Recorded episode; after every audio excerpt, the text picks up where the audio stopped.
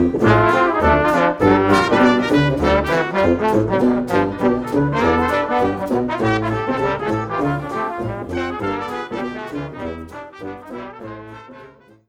Hello and welcome. You're listening to Live in La Viva Voce. My name is Adam, My name is Meg. and this week we are talking about Yonkers, Yonkers. which I think nicely segues us into the first point. That is that for these uh, for these last four episodes of this season, As we've been reminding you, as we've been reminding you, we've been partaking in the uh, local Devil's Lettuce instead of um, drinking. Instead of drinking. Yeah. Uh, so you know we're in New York at the moment, and that's sort of like where we're chilling and, and, and recording all of these. Mm-hmm. So um, you know I think that's a nice segue because obviously Yonkers is just just uh, outside New York, just outside the Bronx.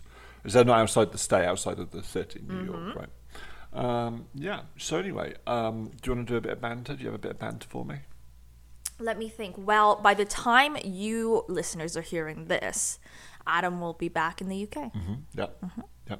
Yeah. Um, and that's why we're kind of like pre recording this, just because we figured that for sound quality, for editing ease, everything, it would just be easier for us to be doing this And we together. got and we got to go away and, and think about what season two's going to look like. yeah, and we got to spend time in each other's Yeah, company. exactly. Oh, I'm gonna miss you. I'm gonna miss you too. Aw. Anyway, Sentimental bantering. Sentimental Oh my gosh, hang on. We need to talk about the great chip debacle of 2021.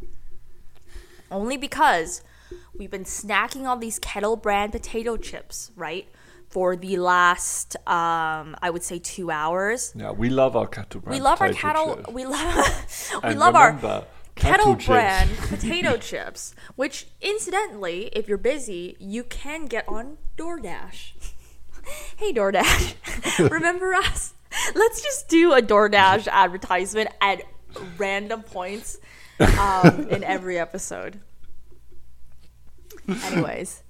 Well, this is not going to be positive on DoorDash's light. We didn't get these through DoorDash. Um, and, and we're not trying to diss like Kettle Brand or whatever. No, actually, no. We're trying. To, we're trying to say that you know the service that we did get these. yeah, through was evidently was through my human was picking clearly was was clearly, clearly faulty. substandard yeah, to DoorDash. exactly. Anyways, right now we're snacking on backyard barbecue, which is okay. Okay, thing is, Kettle Brand. We uh, went to a party, not a party. We went to an outdoors um, uh, little gathering of a few people uh, right before we left uh, for New York, uh, where my friend had jalapeno and lime kettle brand potato chips, and they Yep. were the yummiest Yep. best textured, most delightful, pop it in your mouth potato chips I've ever had. So, incidentally, or rather consequently, the moment we got to New York, I was like, I need to find some of these. And when we went to the local, um, the local Walgreens, I saw jalapeno chips, and I thought, okay, well, obviously it's not gonna have that lime flavor, but it'll have the spicy, like base pepper flavoring that I do enjoy out of the jalapeno and lime one. Sure. I open the bag, okay? At this point, we are high too. Whoops. But I open the bag, I pop in a chip. Immediately, I recognize the flavor. Not for jalapeno, but for sour cream and onion. It mm-hmm. is distinctly sour cream and onion. And then I made you try one. What did you think? Uh, Well, I kind of agreed with you to begin with, and then I like guzzled about five or six down. Well, no, you no no you didn't do that. You read reviews of No, kettle brand potato chips flavour started and to come then through as I and reading then based on that outside feedback you skewed your mind to like you skewed You were your- indoctrinated. to This is what happens when you spend too much time on Reddit. Your brain becomes you mush. you were like Meg you have to consecutively eat like 10 chips for you to taste the jalapeno and I'm like at that point the chip has failed you know what I mean like But you tried it, and you do agree that a slight jalapeno flavour. No, but through. it's it it's like if you were eating the chip and someone was screaming the word jalapeno from like two blocks down. That's what the flavor. It is the Lacroix. It is the Lacroix of potato. Go But like exactly, exactly. It's not good. It's not good. When I eat jalapeno chips, I want that spice. I want that sourness. I want that pepperiness to be present immediately. I don't want like the faintest the faintest whisper of jalapeno. Anyways, anyways, I'm so upset about that because now we still have half of those chips. I don't want to eat them anymore, but like I also don't want to waste food, right? And they are we potato could, chips. We could regift them. No, they're literally they're literally open and half eaten, right? Like Yeah, I think I. You know what I think happened? what? I think someone bought a bag of jalapeno, Mm-hmm. opened it, put sour cream under it, resealed it, and returned it to the shelf. That well, that would literally be disgusting, and I don't want. I don't want to think hard. I don't want to think about that. something Something would, would happen in That New makes York. me sad. anyway, speaking of New York, that's enough banter, don't you think, for our penultimate episode? Oh yeah, and it's our penultimate episode of season one. Yeah, we should. Yeah, let's let's add the banter on that. With, that, we end our relationship. What? Why? No, I'm joking. I'm joking. Aw. Anyways, Anyway, yes. So, um, do you want to begin? yes, I do. Yonkers. Doesn't that sound like something Velma would say? By the way. Yeah, it's it's like a it's like a Hanna Barbera like line. Yeah. It? Yabba dabba yonkers. So the name of my talk, the title of my talk is called Yonkers, comma, or rather, 10 miles north, colon, the Armour Steiner House. Okay. Okay. So Yonkers, for people who uh, don't live in uh, New York, uh, is a city in New York State in Westchester County. Uh, that is close to Tarrytown and Lyndhurst, which listeners, um, you might recall, is where the Westminster uh, Kennel Club Dog Show was hosted this on. year because Is of the pandemic. No, it's not, but I just think that's a fun little connection, don't you think? Yep. So it is the uh, third most populous city in New York State, after, of course, New York City and Buffalo, right? I don't think that's a surprise. Um, it's also known as the sixth borough. Uh, due to its proximity to the other boroughs. So, for instance, um, obviously it's right above the Bronx, and it's um, not too far from the northernmost point of Manhattan, Sure, yeah, right? yeah. So there you go. Uh, okay, the name origin, which I that was like my primary, you know, question, right? Because it's such a fun little name, Yeah. uh, and it comes from a Dutch word. If you're not uh, unsurprising, since you know Yeah, the yeah. old kind of New York families, the old like settlements Well, here are all Dutch. Amsterdam, wasn't it? Exactly. So, uh, a a uh, like gentleman or landowner, uh, or rather young gentleman or esquire, right? Um, that was known as a yonkir or a yonker with a J, right, at the beginning instead of a Y, So right? they, what they, you're telling me? Because like in German and Dutch, J is pronounced as a Y, uh, y sound. Yonkers was the first bachelor island. No, no, no, no, no, no. So like basically, um, the guy who owned that piece of land and like managed it and stuff, right? Forgot his name. Whatever, doesn't really matter. But like his nickname, or people called him Yonkir or Yonker, Ah, okay. right? Because he's that means like gentleman or like esquire, right? Um, so basically, uh, that's where the name comes from, and then eventually it took over as like beginning with Y, and then it was like Yonkers, right? Yeah, sure, sure. Okay. Notable people who um, are from or who have lived in Yonkers. Okay. Mary J. Blige. Yeah, of course. hmm Right. She was actually born in the Bronx, um, and she spent her uh, childhood in Georgia, um, but then ended up moving to a um, the housing projects in Yonkers when Sure. uh, she was pretty young still, I think. Um, Steven Tyler from Aerosmith, which I think is a good connection to uh, to your talk last week Sure. about yeah. Xanadu, right? The Yeah. rock bands. Um, he lived in the Bronx. I think he was born in Manhattan, lived in the Bronx, and then uh, went to high school in Yonkers. Sure. And drive there. Damn. It's not a hard drive, as Yeah, as we've been to Yonkers, right? Mm, no, no, exactly. Yeah. Okay. Um, let's see. But what I want to talk about is not necessarily Yonkers itself or the people who, uh, you know, have famously resided there, uh, but rather a really, really unique piece of architecture, the photo of which I will post um, on our Facebook page and Twitter page. Uh, about a 20 minute drive north of Yonkers. So it's not technically Yonkers, but you know, like you're, if you're you're squeezing from further away from the point. every day, we are drifting further away from the light of God. It's like an ingrown hair getting deeper. Oh well, let's just say that if you live in the Bronx or Yonkers, you can you can get to this house uh, pretty easy if you have a car. Okay. American infrastructure and urban planning sucks.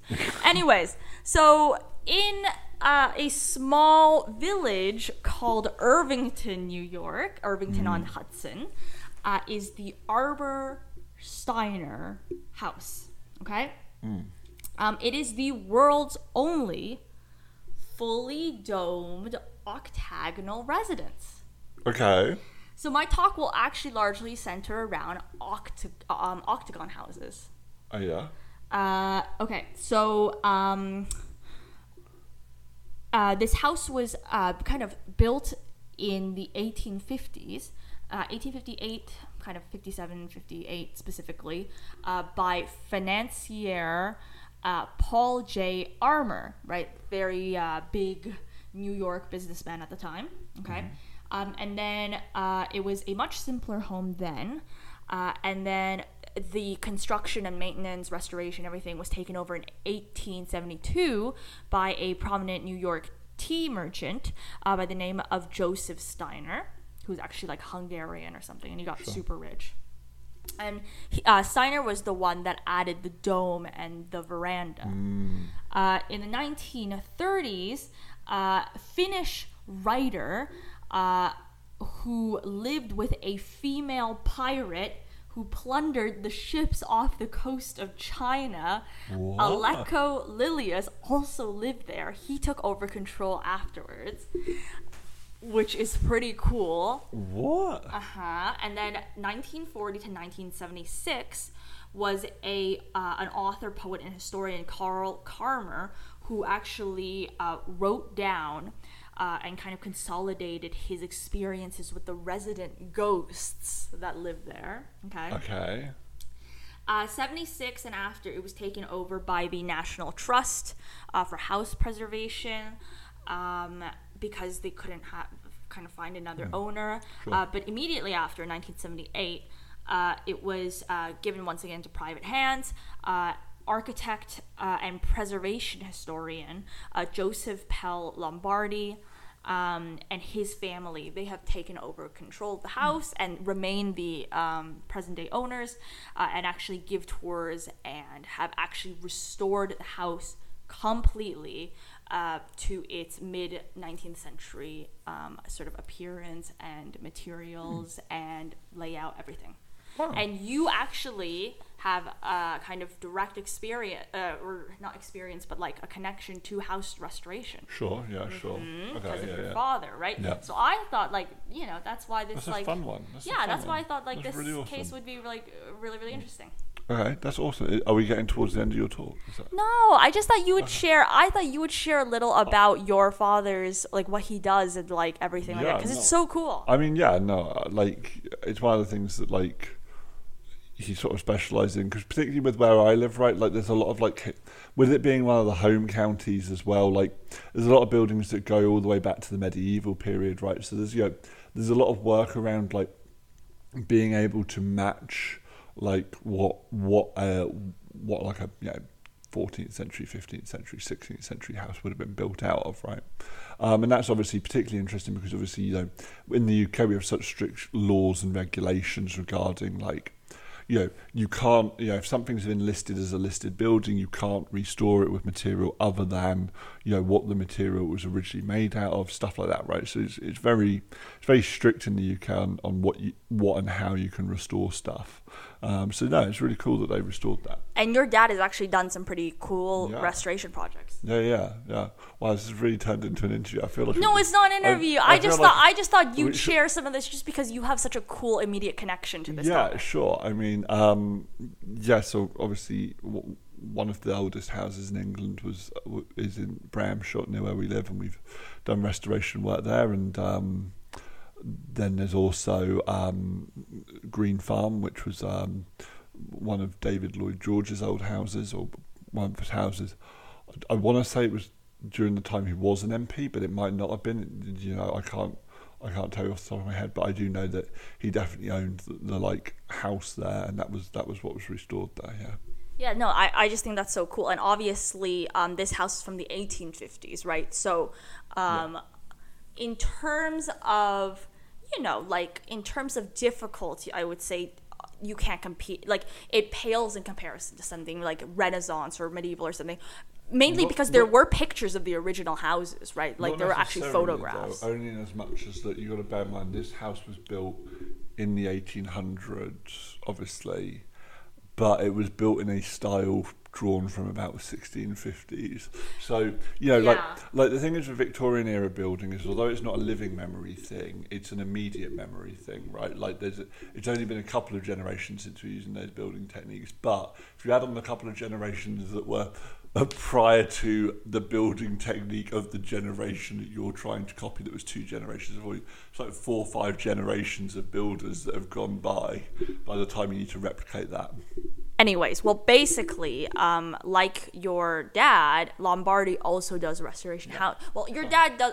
I think he doesn't primarily do restoration projects, right? No, I mean, uh, you know, it, it's one of the things that sort of we do in the area, but it's not something that like I think he's strictly beholden Yeah. to. you know. Well, Lombardi has restored over a thousand houses That's in about 50 years, That's which is crazy. crazy. Yeah, like his life project and his career is to do like historical preservation projects. Right there, because it's now time to talk about Lombardi the drink. Which No, you stop, Get, stop. which you can get. You can on get DoorDash. on DoorDash. That's D O O R D A S H. Check out uh, and enter our uh, code uh, Livin Viva.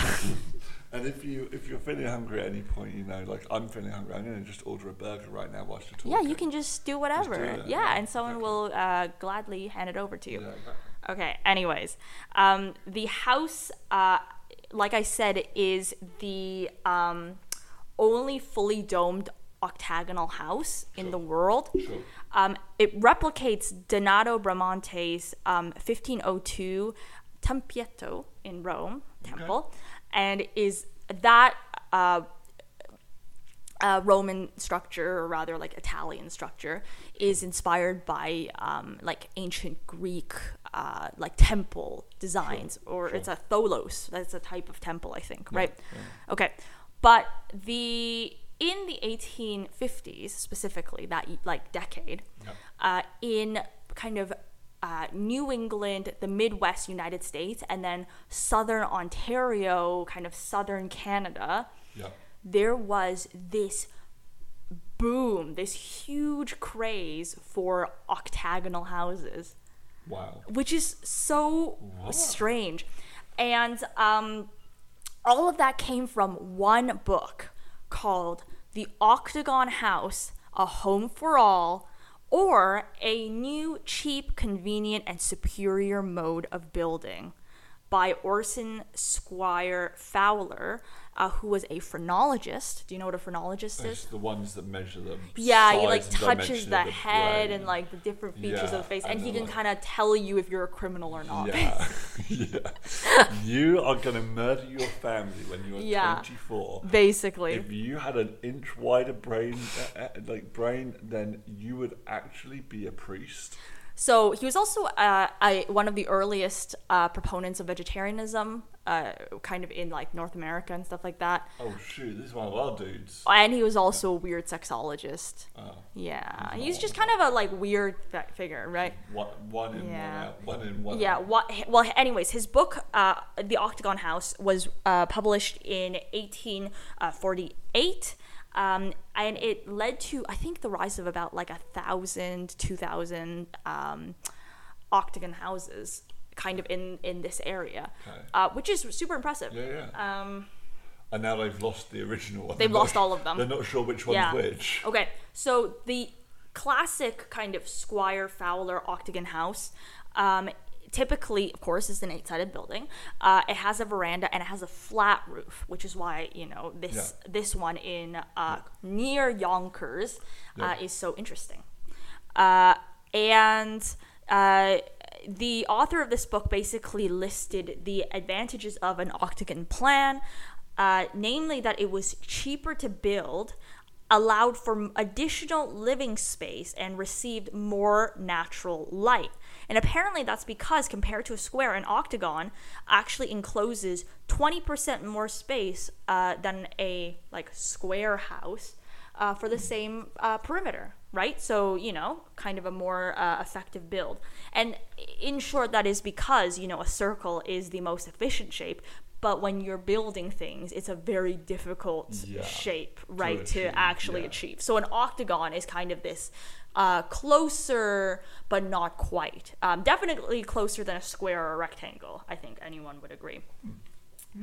Uh, okay, so in Ontario, uh, I do want to bring that up because there's actually a number of octagon houses Yeah, close to where I live, uh, within about a 30 minute drive. In um, in Richmond Hill, in Yeah. Aurora, uh, in King County, which is another um, area of York Region. So there's actually a huge number of them, and they actually are dead houses. Do you know what dead houses are? You actually might know that because um, they uh, are probably a thing of older England as well. Dead houses. Um, Definitely around here. Definitely around like North America. guess. Um, they are houses that belong to families whose bloodlines have now died. No. Okay, what are they? So they're actually uh, storage spaces that temporarily store dead bodies, as shoot. as um, people kind of prepare like funerary services or like actual like digging of graves, repairing cast. So like obviously in the in North America and like this part of you know Yeah. like the world. Um, you know, back when these communities, settler communities, were first kind of arising, right?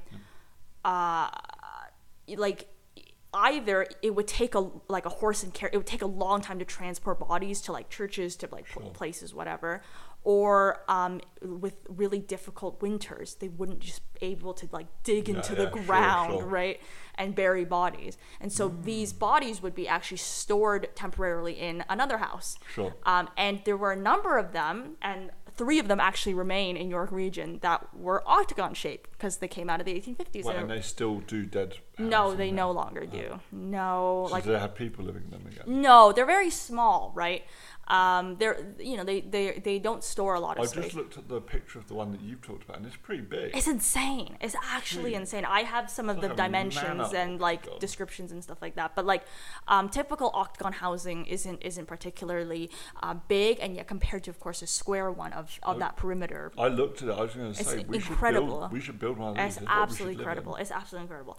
Um, but yeah, like they're they're really interesting. Um, and also, if you go from my mom's workplace back home, do you remember that drive we did? Um, Sure, yeah. from from like from like Finch back to my house in Markham, Yeah. you actually pass by an octagon house that is now a snake a steak house, and it's been a steak house for about uh, I would say eighty years, which is pretty impressive. Okay. Interesting. Um, okay, so that's a little digression on octagon houses um, in general. Um, so the Armour Steiner house uh, contains um, the only, apparently, the only domestic Egyptian revival room still in existence, um, with its original 19th century finishings and decorations, um, as well as a music room. You've seen it's like very pink Yeah, yeah. right? It's like uniquely pink, um, kind of, uh, kind of interested tourists and you know whatever Yeah, yeah. leisure magazines, architecture magazines have Yeah. described it as like very whimsical, Yeah, yeah, right? yeah. Very like idiosyncratic. Um, the dome itself is like very magnificent, um, and it actually houses this loft that is called the dance room, and it has this giant stair- a spiral staircase that leads into an observatory. Um, it kind of almost looks like a Fabergé egg. Yeah, the whole yeah, thing. yeah. It's like it's so it's so like kooky and eccentric But it'd be so hard to furnish. crazy hard to furnish. Uh, and then it also has a greenhouse, an artist studio, a carriage house, a very like strange labyrinthine garden.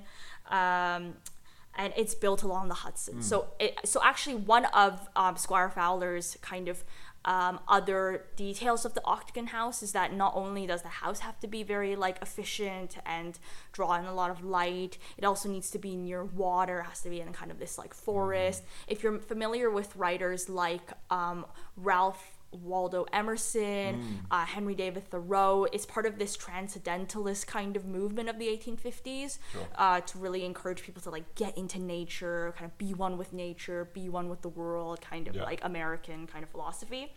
Um, today, the Armour Steiner House, um, like I said, owned by the Lombardi family. Um, in 2017, Lombardi actually begins to offer the house for rent uh, uh, at 40,000 American dollars a month. Okay, you, you know what? It's not actually bad in the grand scheme of things. In terms of no, okay. So I know you're thinking, what are you talking about? That's that's a that's like crazy high rent, right? But you know, like I've I know houses in our area that like rent for literally like ten thousand pounds, which you know is like thirteen, fourteen thousand dollars. Now I know this is like four times as much, right? But you've got to appreciate it's probably four times as much house plus it's an iconic piece of New York real estate, It's right? so weird. So, and you know, but it, if you're into that, you're into that, right? I don't think I love architecture. You know, I love architecture. I, I find architecture absolutely fascinating. I find it an, a fascinating blending of you know art and engineering, right? But I don't think even if I was like a multi-millionaire, which I mean, whatever, right? But like, I don't know if I'd want to spend forty grand, even if I could. Yeah. I mean, it's only available for short-term rentals and stuff like that. Yeah, Um, sure. because actually the Lombardi family still lives there, for the Oh. most part. As in, like, I'm sure they have other housing, but that's actually one of their primary homes. So, like, uh, Joseph Lom. Is it though, or is that just a capital? Yeah, right, whatever, whatever. They're Yeah. all my primary homes. They're all my primary homes. Okay, but Joseph Lombardi actually, um, his current like grandkids kind of live there and maintain the stuff. Um, but actually, his son actually lived. He spent his entire childhood there. Actually, like recalls like riding his bike and like doing just being a kid in that house and described it as like crazy, Yeah, just yeah. like weird, right? Um, okay, so the current square footage, now I'm doing a real estate listing, um, is 8,400 square feet. Huge, right? Absolutely gigantic. Um, that's the that's the like unit itself, um, and then seven bedrooms, three bathrooms. This is this actually very interesting um, kind of design feature of a lot of octagon housing is that they have a lot of bedrooms, right? Because it's a very like circular design for the most Yeah, part, yeah. and then they have very few bathrooms. So like there was this one octagon house that I looked at that had like freaking like four or five bedrooms and one bathroom, No, which is cool. no. Which means that like that house could probably house around uh That's some Putin seven, eight coming from the people sharing one bathroom. Yeah, Uh, but but like if you can kind of imagine the way that like a bathroom would be set up kind of around the center or something like it, it would kind of be designed with like a very thing- utilitarian kind of the thing is, unless you can design the house such that you have eight units with eight bathrooms, yeah. all of a sudden you're if you don't have an even match of bathrooms to bedrooms, you're then having to centrally locate the bathrooms you do have to be shared between more than one bedroom, Yeah. right? And that all of a sudden means you have to push your bathrooms into the centre and you can't then actually put as many bedrooms you put like a load of bedrooms around the edge but you have limited space inside, right? So it's actually a fundamental design flaw of the octagonal house. Well, there you go. Um, it has two kitchens, a pantry, a billiard room, a wine cellar, plus all of the other features I listed. It has, I think, four levels. It has um, a main floor, a second floor, a third floor. I think the dance room, and then the observatory. That's crazy. It's cra- it's huge. It's like it, it it's gigantic. It's like almost looks like a church, like this kind of very yeah, big, yeah, like yeah. dome-like structure. Yeah, it's like a it's like a kind of like it's almost pagoda-ish, but not right. Yeah. Um, and of course, besides like renting it, uh, you can also like shoot commercials there. You can shoot film, of course, right? Talking Like, about commercial. stop, stop. Anyways, um, I, yeah, it's like something like out of a Wes Anderson film. I'm surprised he hasn't like gotten there to shoot. Yeah, although like like I said, because Maybe the family has. lives there, it that you know it can be quite finicky. Um, anyways, uh, oh, and it was featured in Across the Universe. You know that uh, Beatles movie. Anyways, listeners will know it's a it's a movie that was you know from 2007. It was in the I Am the Walrus scene. It's kind of like kooky kooky and like of course this house matches that kind of aesthetic. I'm pretty much done my talk. Uh, like I just wanted to share this really cool like Victorian style housing. I think it reflects like American philosophy from the mid 19th century really well. I think I'll post a bunch of pictures because I think you need to see the visuals. I think um, it is a very, very unique, grand, magnificent uh, thing to maybe possibly see in person, uh, especially if you are in the Bronx, uh, Bronxville, and Yonkers area. And with that, I'm going to award you a PhD in geometric architecture from the Chicago New University. New. Can you? I'm I'm awarding you degrees from legit universities, and you are literally spouting off nonsense. Thank you. I think you'll find that in America, any university name that I come out with is probably a university somewhere. And I, I challenge you to look up the Chicago New University now. Anyways, let me give you our final topic. You got to you got to usher in the show, and I now get to Yes, that I is the to- beauty of even numbers. I get to stick the stake through the heart of it. Exactly, and kill our darlings. Uh, your word Z, right, or Z, as, as the two of us say, um, is going to be zipline. Zip line, like zip, like yeah, okay, okay, I'm down, I'm down. There you go.